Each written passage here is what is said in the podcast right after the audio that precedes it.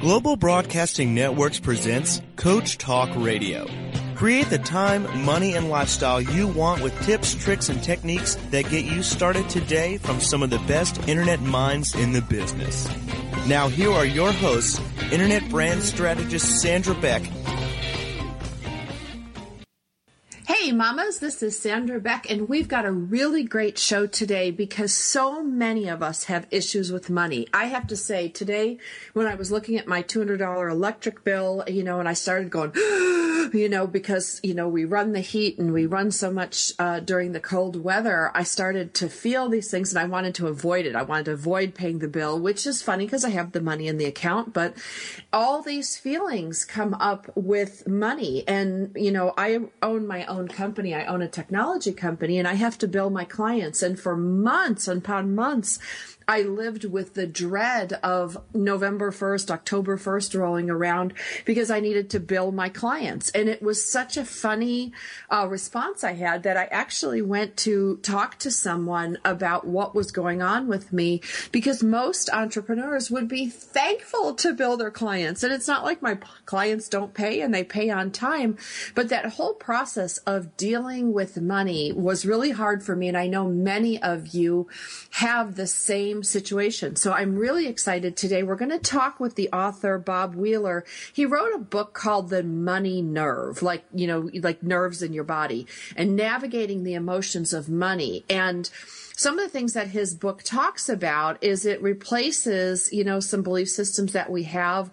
We can overcome our fears about money, which is why I'm going to talk to Bob today. And one of the reasons that I'm so excited to have him on the show, but how to have a healthy relationship with money, because a lot of my mom friends, the minute the money comes through, it flows through them so fast. They hit the mall, they hit the stores, they hit the internet, and the money's gone before they have even taken possession of it. And these are some of the things that we're going to talk to uh, Bob today about. And Bob, I'm so excited to have you with me today. Well, thank you, Sandra. I am excited to be here. I love this conversation. well, and I love that you're going to help me demystify and demystify our listeners with some of these issues because I can't be the only one, and my girlfriends can't be the only ones struggling with some of this. You are not alone. And that is what I keep telling people. You're not the only one. I hear that every time I do a workshop, people say, Oh my God, I thought I was the only one. I'm so grateful to like lift this burden and actually be able to talk about it. Well, and how did you? I, you're a CPA. Let's introduce you. You know, for our listeners. So, give a little background about who you are and why you're qualified to write this book, and then let's delve into you know exactly what goes on with us with money. Absolutely. Well, I am a CPA, and I've been practicing for over twenty, about 25 years, and I'm also a licensed core energetics practitioner, which is a body-based therapy. And basically, what got me into writing this book was I would sit down with people, we'd do tax planning, we'd work on a budget, we'd, I'd help them with their business decisions, and then they would turn around and make a completely illogical decision based on nothing that we discussed. And I realized that until I understood where they were coming from emotionally, I wasn't able to actually give them any practical advice that they would actually take in. And so I coupled that with looking at my own experience of being able to help other people financially, but personally, I was self sabotaging myself.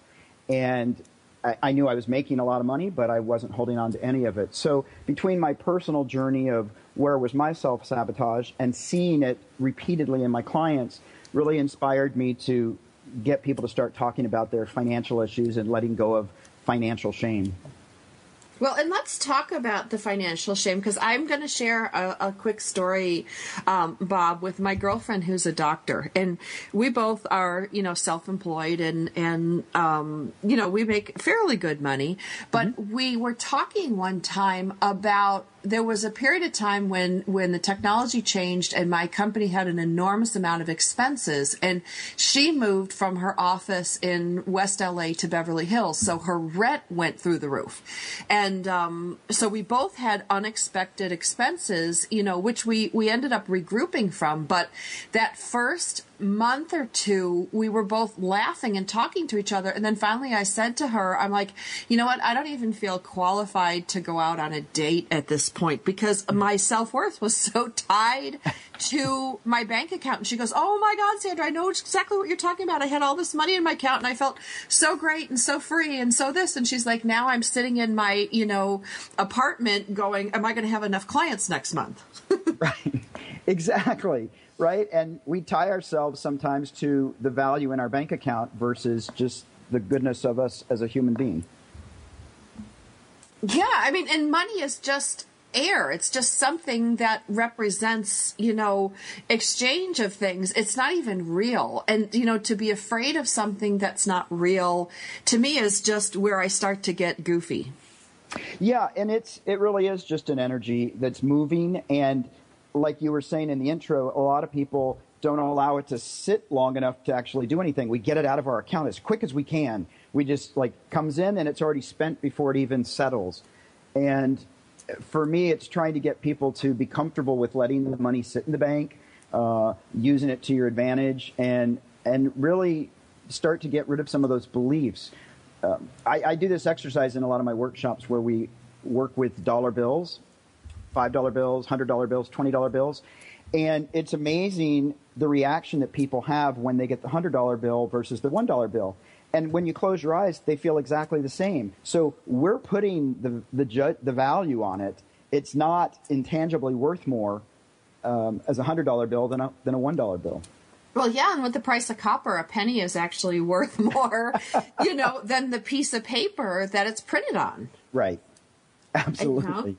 I know. I just this is what keeps me up at night, Bob. I start thinking about all these, you know, weird things and how we are as people, you know, and when we talk about belief systems, you know, we're talking about things that affect us socially, things mm-hmm. that affect us spiritually, things that affect us from our religious persuasion. You know, I fight a lot with some of my conservative Christian counterparts to say that, you know what, it is okay. It is okay for us to have money. It is okay for us to acquire wealth. Yes, we need to do good works with it, but there's all sorts of debates about money. And then there's some weird things that, you know, in some of my older friends, the men should handle the money, not the women.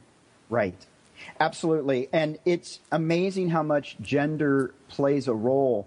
Um, I, even now, when I go into workshops, so many women will say that their daughters, either by them, either from themselves or from other people, the message to their daughters is look for a look for a wealthy man to provide for you.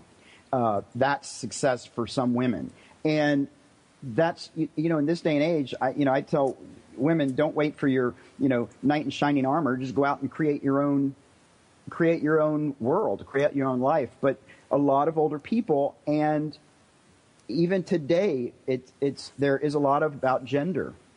Um, so it's what you know. You were talking about um, not. Oh, you know what, Bob? I'm going to take us to commercial break because oh, okay. we can talk forever on this stuff, and we will. We've got another 45 minutes. So if you are worried about your spending, if you are wondering why you have a weird relationship with money or why you feel uncomfortable asking for things, especially related to money, you're going to want to tune in for the rest of today's show because we're here today with Bob Wheeler, and he wrote a book called The Money Nerve: Navigating the Emotions of Money. And we know as women we are very emotional. One of the experts we had on recently said women change their emotions completely in a cycle of every four hours. So come back after the break. The topic today is navigating the emotions of money. You're not going to want to miss it.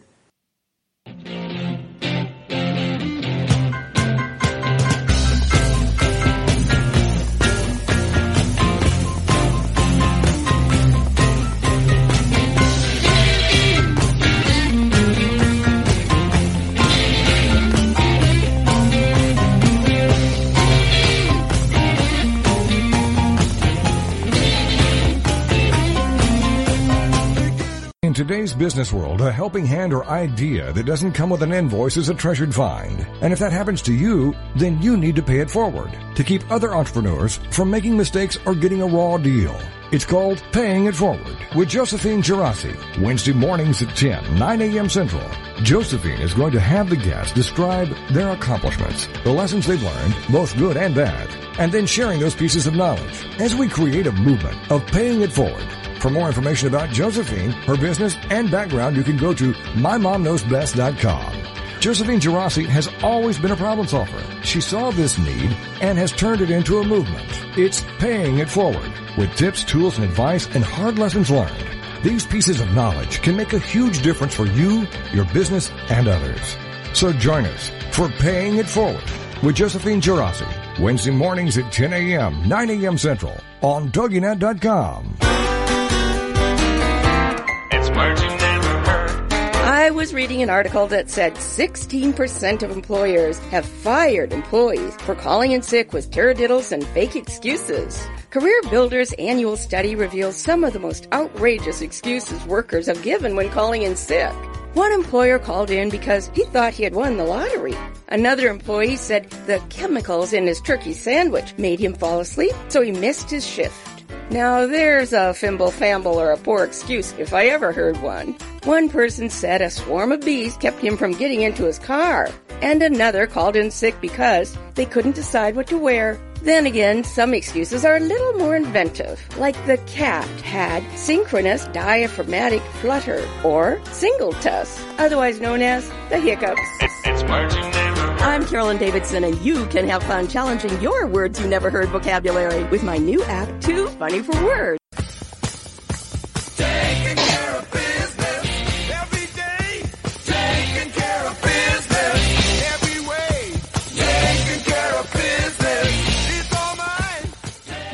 Hey, ladies, this is Sandra Beck, and I am here today with Bob Wheeler, and we are talking about money. We are talking about the emotions that attach to money, and uh, boy, we all have a lot of them, and they could come from our social sphere, you know, our family and friends. They could come from our um, religious beliefs or spiritual beliefs, you know, that money is unclean or money should not be hoarded. You know, there's all sorts of things, you know, going on there.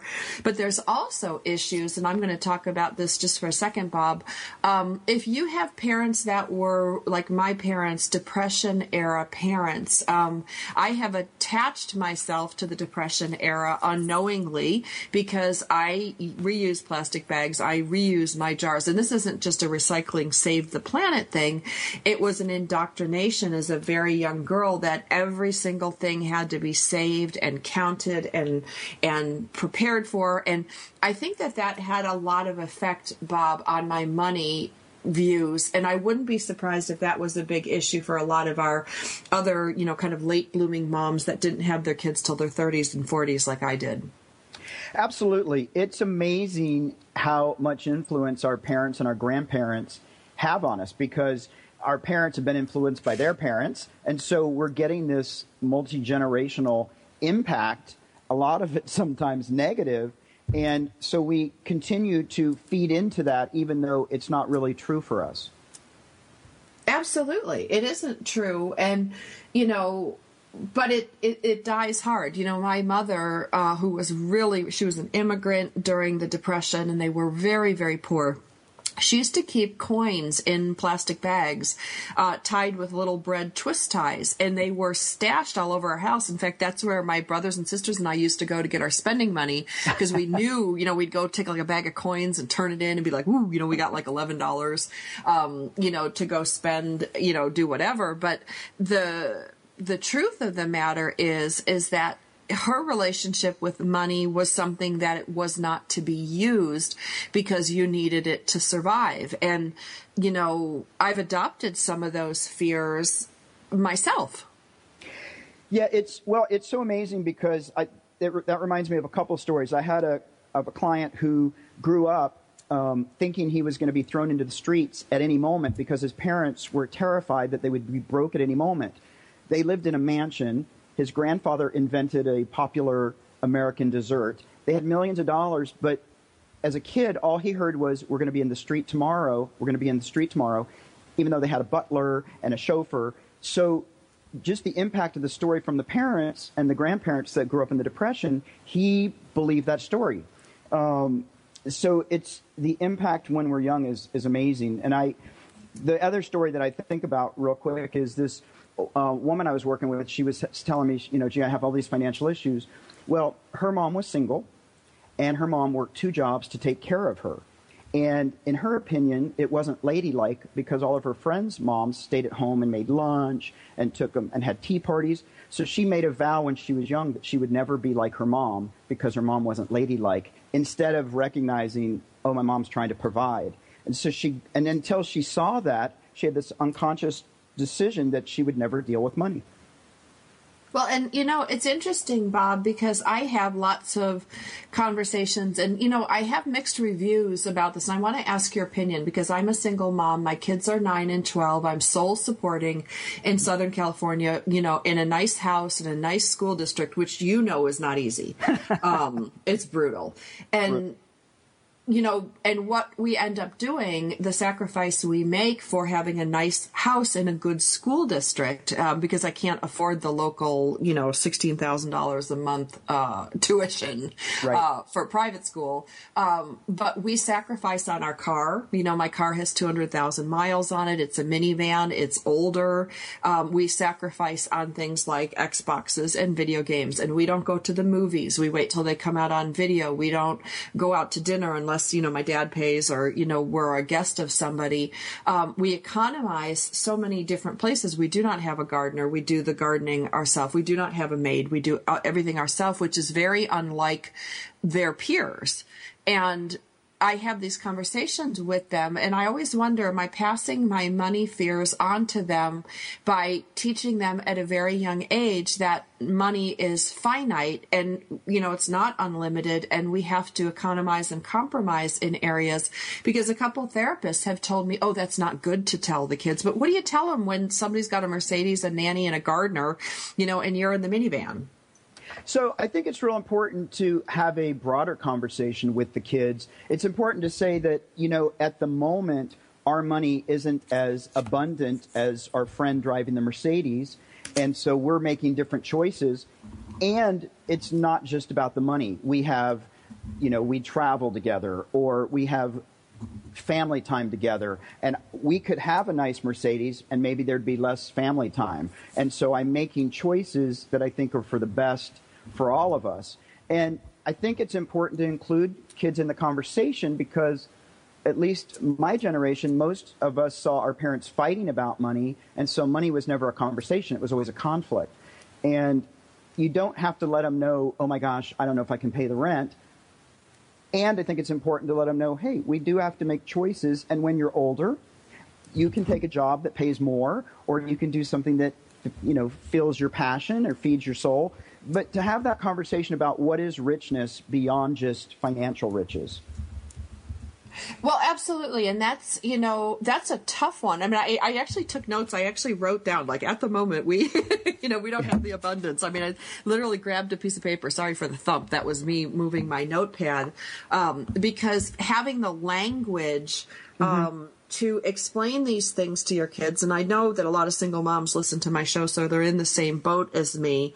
Um, you know, we don't we just have a different set of conditions, but I don't want to bring my money fears over to my kids. You know, one time we were driving to school and I was out of gas. It was on empty and I'm like, crap, I don't have any cash. I don't have, you know, I don't use credit cards. I only use my cash card. And I knew I didn't have enough money in there to cover a tank of gas. And so, right you know, we, I said, kids, everybody pull up the seats, look in your backpacks, you know, and we, we combed the car and we came up with like $11 between bills and change. Right. And that's what I used to buy two gallons of gas. This was right after my divorce and, you know, money was just, there wasn't any. And, um, uh, my company had changed drastically. And so, you know, I made a joke of it. Now I laugh back and go, "Hey, remember when that happened?" Or they'll bring it up like, "Oh, my mom made us go through the car for change." You know, I'm never going to live that down. Right. Um, but we I laugh about it. I said, "Yeah, but you know what? We got through it, and that's what you right. do. You know, you got to do what you need to do, and you know, trying to take the fear away from it because I think fear is just the biggest part of money.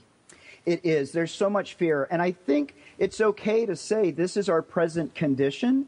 It's temporary. I don't know how temporary, and it's it's not going to define our whole life. And you know, being able to share experiences of gee, when I was young, we didn't, you know, we didn't have money to buy groceries one week, and I'm still here. So being able to say, look, I got through my adversity and it made me stronger, and letting them be a part of that, and just letting them know that's reality. That's not fear. That's just saying, hey, sometimes it gets tight, and sometimes. You know, the money's a little bit shorter than I anticipated, um, but we're working together as a team, and let's all just really be conscious and make it work, and, and we'll get out of this. Yeah, I mean it's it's one of those things where I always tell people I'm so glad, you know, cuz we're living in, you know, West Los Angeles, you know, people are very affluent and I know how to be poor. And right. a lot of my friends don't know how to do that. You know, we lived on the kids and I lived on eggs and oatmeal and you know, I I economized like you wouldn't believe because I knew how to do that. Not coming from means I was able to live both I could live wealthy, but I could live poor too, and right. still have a standard. And I think that's a skill set everybody needs to have. Absolutely, and the you know the hard thing in this day and age is the media is telling you you got to have it now and you should be able to have everything you want and we see our our friends driving fancy cars and the kids know that maybe somebody else is getting a new pair of shoes every week it's it's hard to take all that in and not be tempted to try and live that life too, instead of looking at the reality of your own situation and, and finding out what works best for you. Absolutely, absolutely. Um, finding out what works for you and knowing that money fluctuates. You know, sometimes there's a lot, sometimes there are little. It's just part of the fabric of our lives. I mean, I don't know anybody, you know, I used to have this one client who would be so nasty to me on the phone when I worked in Beverly Hills. And finally, his name was Jay. And Jay, I hope if you're listening, you'll remember this. Um, but he would always yell at me because he lost a million dollars in the stock market that day. And all I could think of is, oh my God, what must it like to be to have a million dollars to even put in the stock market? Right. Um, but I need to take us to commercial break. This is Sandra Beck, and we are visiting today today with Bob Wheeler. He wrote a book called The Money Nerve. And we're talking today about navigating the emotions of money because how much is enough? How much do you need? And, and, why do we fear money so much? We talked about, you know, some of the things that we go through and the situations that shape us. But how do we have a healthy relationship with money? How do we work through some of these things? That's what we're going to find out with Bob after the break. The book is called The Money Nerve Navigating the Emotions of Money. The author is Robert Wheeler. That's W H E E L E R. And uh, we're going to figure this out when we get back from the break.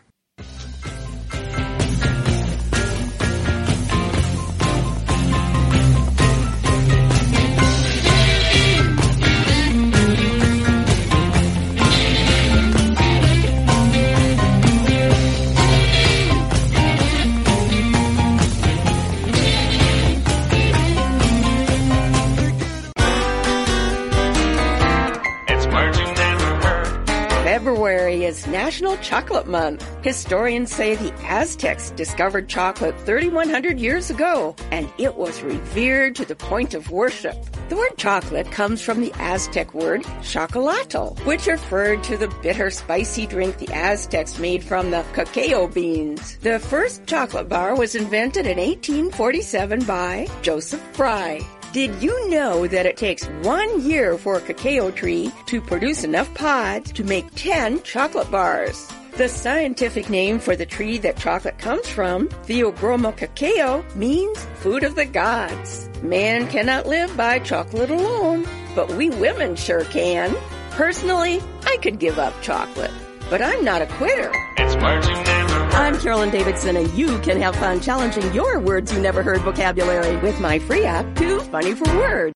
It's the Fitness Minute with fitness expert Annette Hammond. Resistance exercise is crucial to keeping your bones strong and dense. It is still important that we get sufficient amounts of calcium through eating and supplements. Children ages 9 through 18 need 1300 milligrams of calcium a day, while adults up to 50 need 1000 milligrams and adults over 50 need 1200 milligrams a day. One cup of milk or fortified orange juice has about 300 milligrams of calcium. Other good choices are yogurt, cheese, oatmeal, and salmon. When taking a pill or chew of calcium, be sure to couple it with vitamin D to help with the absorption. It is estimated that in the U.S., 55% of men and 78% of women over the age of 20 do not get enough calcium in their diets. I'm Annette Hammond. To hear other fitness and weight loss tip tips, visit our website at AnnetteHammond.com.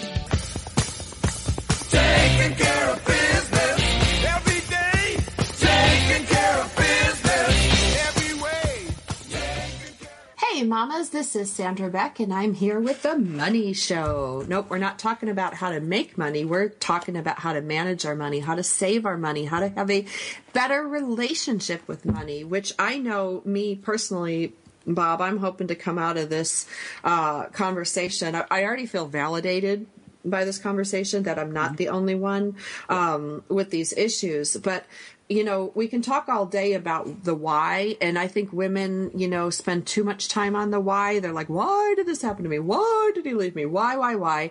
The why doesn't change, and sometimes it actually it does change with new information, but the why is not going to solve your problem. The why might help you not repeat it, but at the end of the day, we need to get to the action plan to fix what we need to fix so that we can move on starting now. Um, and that is having a healthy relationship with money. So let's move away from the why we are this way. Let's just accept that we have unhealthy relationships with money.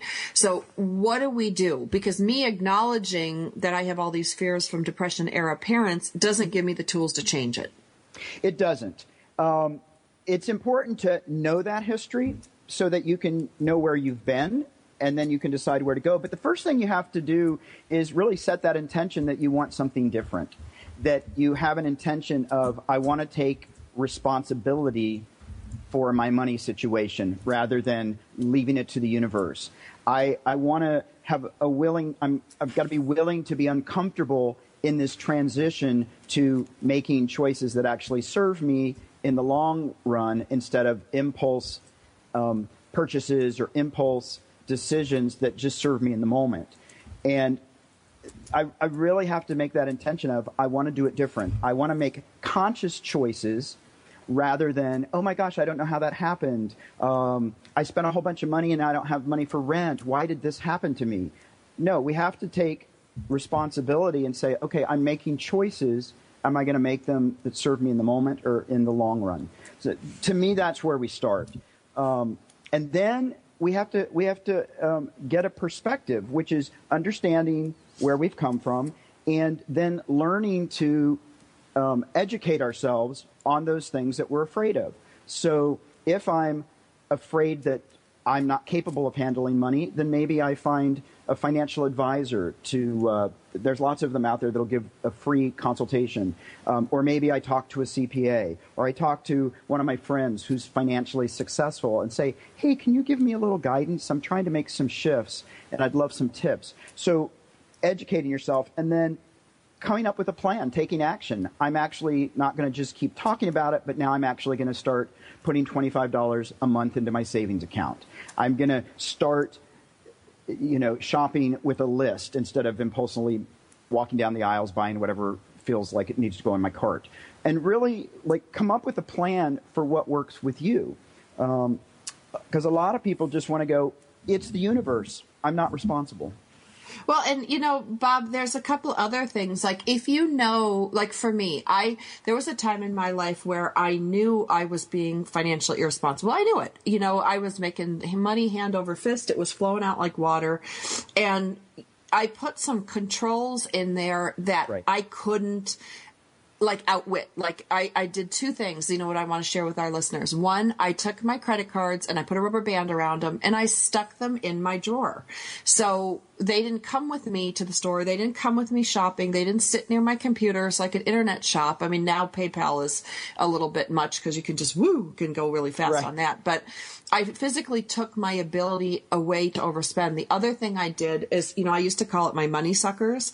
I put these programs in place with my bank and my my paycheck and things like that where money was automatically pre-taken out so that if it wasn't there, I couldn't spend it. And I set a budget for myself to live on what I had. And I still do that. I still, you know, suck things out so that I don't see them. I mean, I see them when the statements come through, Right. but they're not there because it's really tempting. You know, when my kid comes in and says, Mom, I want a PS4. And I'm like, well, you just got an Xbox two years ago and these games are like 50 bucks a pop. I could look in my account and go, well, I have X amount of dollars. I could do it. Or I can look in my account and go, nope, sorry, no money there. Absolutely. I think those are, you know, I, I actually froze my credit cards. I put them in the ice because I knew it would take me a couple of days for the for the ice to thaw. But setting boundaries that um, and setting physical hiccups in place to make you rethink your choice are, are great ways to go. If like for some people like me, I used to be really bad. Somebody would come up and say, "Hey, sign up for this gym membership," and I would just say, "Okay," instead of "No, I really shouldn't do that." I, I didn't know how to say no, and so what I started doing was saying, "Oh, you know what? I'm not allowed to make any decisions without my wife's permission." even if I didn't have a wife at the time. I could, you know, you can you can set a boundary, and people will respect that. So you find ways to protect yourself. Um, I'll get back to you in 24 hours. A lot of times, people think they can't live without it, and they'll find 24 hours later they've moved on to something else, and they don't even remember how important that item was. Well, and that's what I'm going to talk about, like, you know, on Amazon, because I, I ship a lot of things from Amazon to and from for my company. And one of the things I've noticed, like, I made a rule with myself that, you know, if I place an order on Amazon, unless it's absolutely necessary for my business or absolutely necessary, um, you know, I need a, I need a component or a part for a piece of equipment, that's one thing. You know, that's not exactly fun shopping, I'll, I'll Right. be honest. You know, nobody gets off buying HDMI cables with a little micro plug. Well, sometimes I do. Actually, it's kind of fun, but um, but most of the time, I will say, you know what, it's going to go in the account, and then it's going to sit there for at least 24 hours before I can uh, pull the trigger on it. Yeah, see, that's that's a great way to do it. And the other one of the things that I encourage people to do, and what I did for myself, because I sometimes would have this impulse to spend, is I have an account. I have one bank account at a credit union that is just my non-justified money, and I put 500 bucks a month into that account, and that pays for a massage. It pays for you know anything frivolous that's not part of my budget.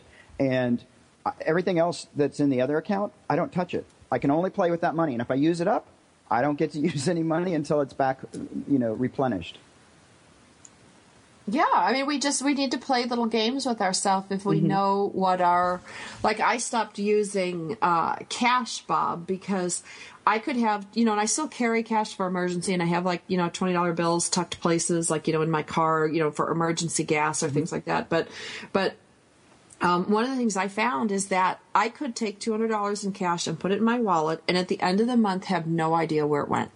right And so, you know, I use my cash card, you know, because it gives me a run. This is what you spend at Walmart. This is what you spend at the grocery store. This is what you spend at gas. And, you know, for me, I have a, a Bank of America account that allows me to print out, and I have to at the end of the year because I am, I'm actually an, uh, an incorporated entity. So I have two cash cards, one for my corporation, one for me. But I can run reports at the end of the year very simply on these banking sites that show me what it cost me to live.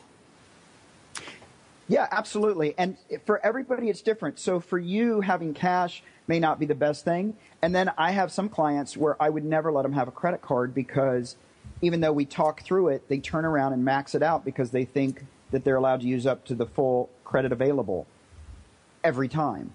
And and so we have to find out what works for each of us and what is what is my trigger, what is your trigger, and then work with that. Because what works for for for Debbie may not work for Jane. So Right. Right. Well, that's why we talk about some of these things. Be creative. You know, you want to put your credit card in the freezer and freeze it. Go ahead. You want to give it to a, a friend. You know, I have one of my girlfriends who gave me her credit cards, and she's like, "You are not allowed to give these to me unless I can give you a justifiable excuse." And I have the funny way of saying no. I don't. I never say no to her. She'll just be like, "Well, this is what I'm thinking." And I go, eh. see, because really unless it has to do with medical like actual you know your, your kid is sick and you got to buy his medicine you know or pay the co-payment most of it's a "Eh." And um you know but but it's a lot of fun. I mean you can have some fun with this. It doesn't have to be painful. Um i do want to talk about uh and we can do this when we get back from the break. Oh my gosh the show's almost over. I still got to tell um everybody what show this is. You can find us on itunes. Go to motherhood talk radio. You can go to our station toginet t-o-g-i-n-e-t dot com. And um and uh, you know find us there and yes lisa the producer saying we're on a break because i've i've been known to end a show earlier because i'm a little off center um, but what we want to talk about when we come back from the break is unreasonable fears around money. I know that I have some unreasonable fears about money. I know that friends of mine have unreasonable fears about money. And Bob, do you have a definition for unreasonable? Because I sure do.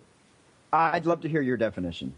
Okay, my definition of unreasonable fears about money are when you have enough money and you're afraid you're going to lose it, and when you don't have enough money, you're afraid you'll never have enough. And either way, you're stuck in that fear cycle. That to me is unreasonable fear about money. That sounds good to me. I, you know, for me, I, I, I find that there's so many different fears that I just like to be open to hearing the fears and then trying to work through them. But there are so many fears that are just stories in our head uh, that we need to learn to let go and find something that serves us. See, and yeah, and I want to talk about that when we come back from the break because I have so many fears being a single mother that I won't have enough. I've been doing it for seven years. I never missed a mortgage payment, yet there are nights I can't sleep going like, what if, what if, what if? And, you know, maybe that's one thing we can talk about um, when we feel financially or emotionally trapped with the money we have, we don't have, future, past. It all jumbles up together. This is Sandra Beck of Motherhood Talk Radio, and we are live with Bob. Wheeler. He wrote a book called The Money Nerve, and today we're talking about navigating the emotions of money. And when we come back from the break, we're going to talk about overcoming some of these fears around money because it they don't always go away when you have money in the bank or your credit cards are at zero. There's always another fear to pop up like whack-a-mole, and you know we just got to smack them down and get back on our on our um, on our work trail so that we can move forward.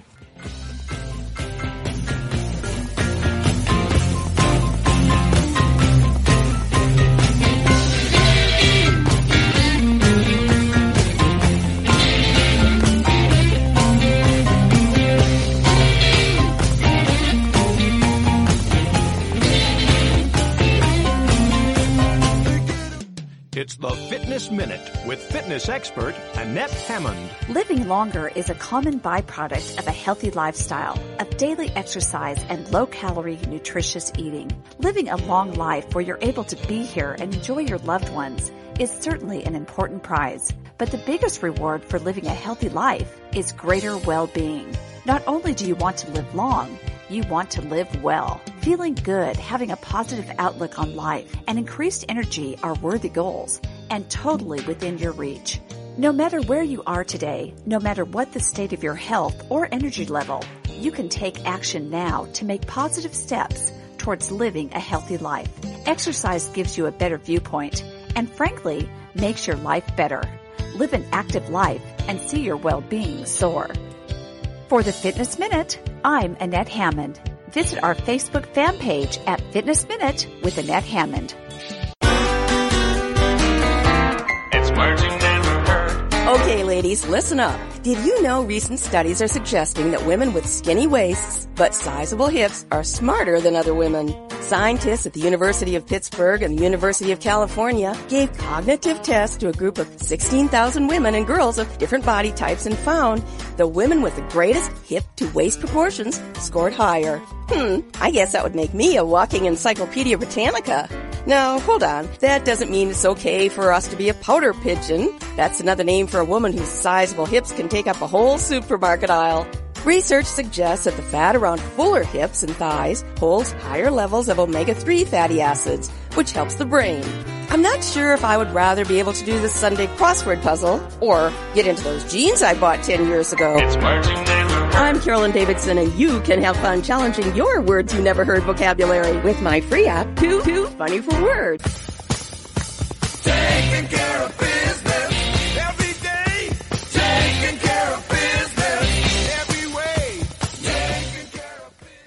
ladies, this is Sandra Beck, and we are talking today with Bob Wheeler, and we are talking about navigating the emotions of money.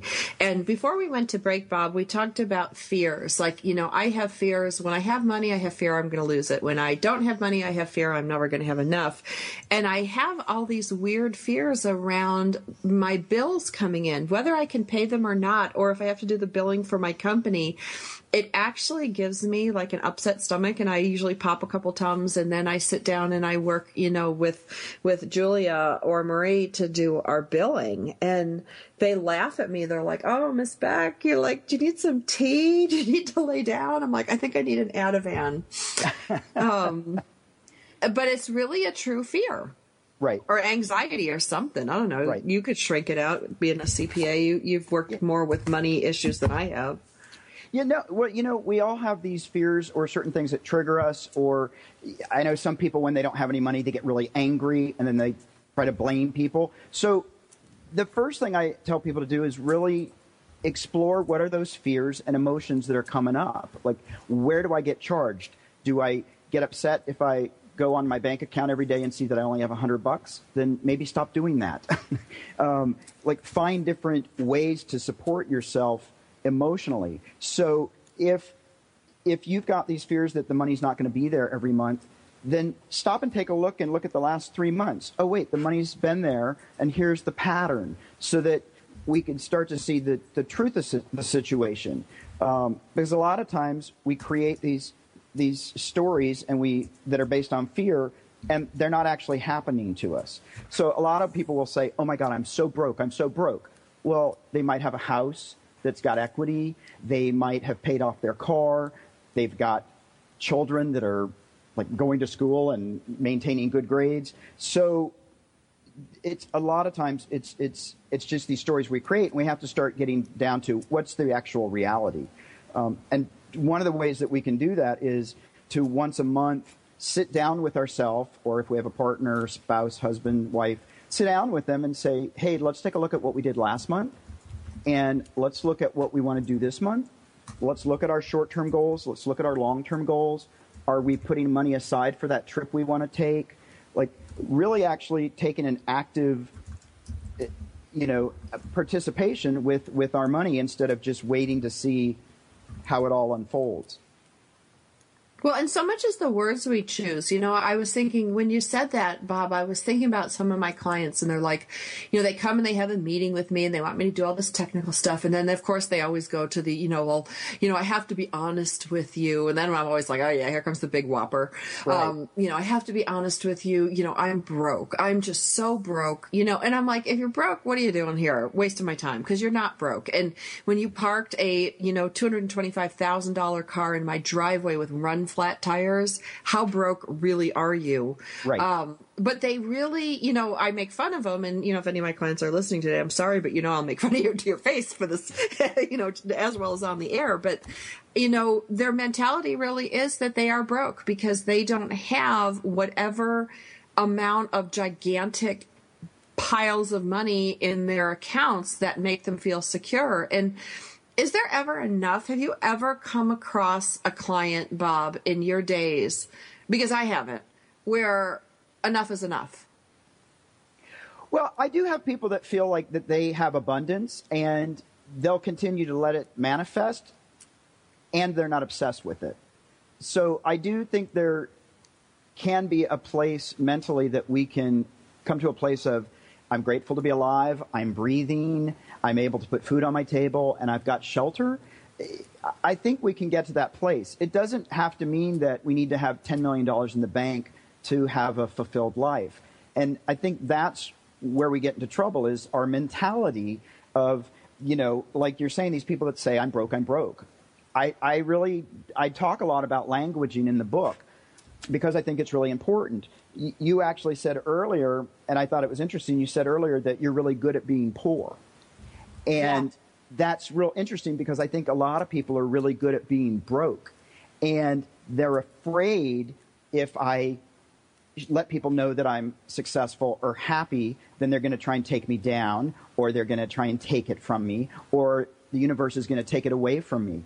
You know, when we get a new car, we always, oh, no, no, I, I, I got a bonus, but, you know, I didn't really deserve it. I, we downplay our success and our abundance. And, and so the languaging is really important. A lot of people say, I want to be rich, but I'm afraid. And I encourage people to say, I want to be rich and I'm afraid. Let them coexist. Stop the negations and really listen to the languaging. It's not that I'm broke. I'm choosing to do different things with my money other than the goals that I set. I'm making notes here because I like that. Um, you know, it's so important that uh, you know the words we choose. Like, I don't ever use the word broke because I'm not broke. I own a house. I own a car. You know, I have some investments. Am I cash poor right now? You know, with two kids in school and a company to run? Yes, I'm cash poor. But cash poor to me is a lot more tolerant than broke. Right. Absolutely. And again, it's the language that is so important, whether it's with your kids or whether it's with your spouse. I've had uh, um, women come to me and say, I really want to change my financial picture, but my, but my husband won't support me. He does this and that. And so I suggest to them, well, maybe you could change the languaging. Maybe you go to your, your spouse and say, honey, I want to do things different. I know I haven't done so well in the past, and I was wondering if you might support me in my new journey of, of allowing abundance in. And I find when you go in that way, instead of saying, you always keep me down and you always ruin everything for me, but if we come in from a place of, hey, would you help support me? That we engage people to actually help us reach our goals. Well, and you're so much more, you know, you're so good at that. You know, I'm just so obnoxious. I I just want to say to people sometimes that come in my office, you know, if what you're wearing today could feed like an Ethiopian family for 10 years, you're not broke. Like you're not poor, you're not um but you can't tell people that and it's up to people to change their own internal dialogue. We can't do that for them. No, but, we can gently remind them. I actually, it's funny, I've been hearing this a lot more um, of people joking, geez, that sounds like a first world problem to me, right? Um, so, oh my gosh, do I get the Mercedes or the BMW? Oh wow, that sounds like a really hard decision. It must be difficult, you know, to, to sort of like lighten up this situation because some people, they get so attached to um, how they're viewed. Well, yeah, you know, it's like I've got one client who owes me some money and he hasn't paid me. He's paying me this like, you know, 50 bucks, 100 bucks a month and the guy lives in a 4 million dollar house. His kid has a BMW that's, you know, worth like, you know, 2 years of my house payments and Right. you know, but he's he cannot write a check for the full amount that he owes me and I don't know what you know, and he does it to everybody. It's not like he just does it to me. It's not personal because I, I called a bunch of girls that I know do different work for him and I'm like, hey, does he pay you? And they're like, yeah, he pays me like 50 or 75 bucks a month off his bill when he full well could pay the whole thing. What is it about these guys that won't peel dollars out of their wallets? you know, like in his situation, it probably gives him a sense of control that he gets to decide how much you're going to get, even though you created the invoice. He's going to let you know what he's going to get to you. Maybe he'll get you the rest later, or maybe he's going to ask for a discount, but he gets to be in control. So a lot of people feel like if they get to decide that money amount, they're you know they're they're calling the shots. I, I see that a lot. I have a couple clients that they do the same thing. Um, and what we had to do was say, you know, here's the deal: you have to pay half up front, and you have to pay the rest when we file your tax return, or we're not going to file it. because a lot of people would say, well, I can I can pay I can pay Bob in three months, and and you know, and I would say to people, listen, because in the past I would just trust people to pay, and they wouldn't pay. So what we would say to them is, "Hey, did you get good service? Absolutely. Did you have any problems with your tax return? Oh no, it was it was it was great. Was there any issues that we need to resolve? No, everything's good. Well, here's the thing. I would love to do it for free, but my employees apparently like to get paid on a regular basis. And in order for me to do that, I need you to actually pay your bill. Or I don't think this is going to be a relationship that works for me. Right. And, and so I don't make them wrong. I just say, here's my here's what's going to work for me. And if that doesn't work for you, that's okay. We probably just need to part ways because I need to find things that work for me. Love to be of service, and I need it to work for me too. Yeah, because chasing money down doesn't feel good, you know. And I only have two, you know, I've cleared out. It's funny you say this, Bob, because over the last couple years, I've cleaned out the clients that I got to chase down for payment. And, you know, I only work in affluent communities, so it's not like people don't have the money. Um, but you're right. I, I appreciate that power struggle thing because it was really puzzling to me going, I have clients who have so much less than these people and they pay their bills on time and they pay them. Yeah, I'm sure they're not happy to pay them, but but you know they pay them, and a lot of times clients will pay them and thank me for my work. And the ones that I have to chase down never say thank you. They never acknowledge, you know, the extra mile. And you know, I've really cleaned them out because I think they are a big part of like my billing phobia, Right. because it's like you just I, I see their name on a piece of paper and I'm just like, oh, like I know there's going to be an excuse, there's going to be a this, there's going to be a that, and you know I think that examining some of this stuff can help us expose, you know, why we have some of these feelings associated with money. No, absolutely. I mean, when I meet with new clients, I always tell them it's a mutual um, discovery. I want to see if I like them as much as I want to see if they like me. Because if I don't like them, I'm not going to do them service either. So I really, I really like am direct with clients and let them know, like I need it to work for me too. Absolutely. Well, Bob Wheeler, I want to thank you for for exploring uh, money with me today. Your book, The Money Nerve: Navigating the Emotions of Money. It's a short read. It's an easy read. This is not some big fat book that's going to take forever. You can read it in the bathtub like I did, and it gives you some call to actions. You can highlight things, and you know it's really good. So, Balboa Press puts it out. That's a division of Hay House. Uh, the Money Nerve by Bob Wheeler. Uh, nothing was paid for promotion in this show today. It's just I thought it was a great read. Thanks, and have a good week. Thanks so much.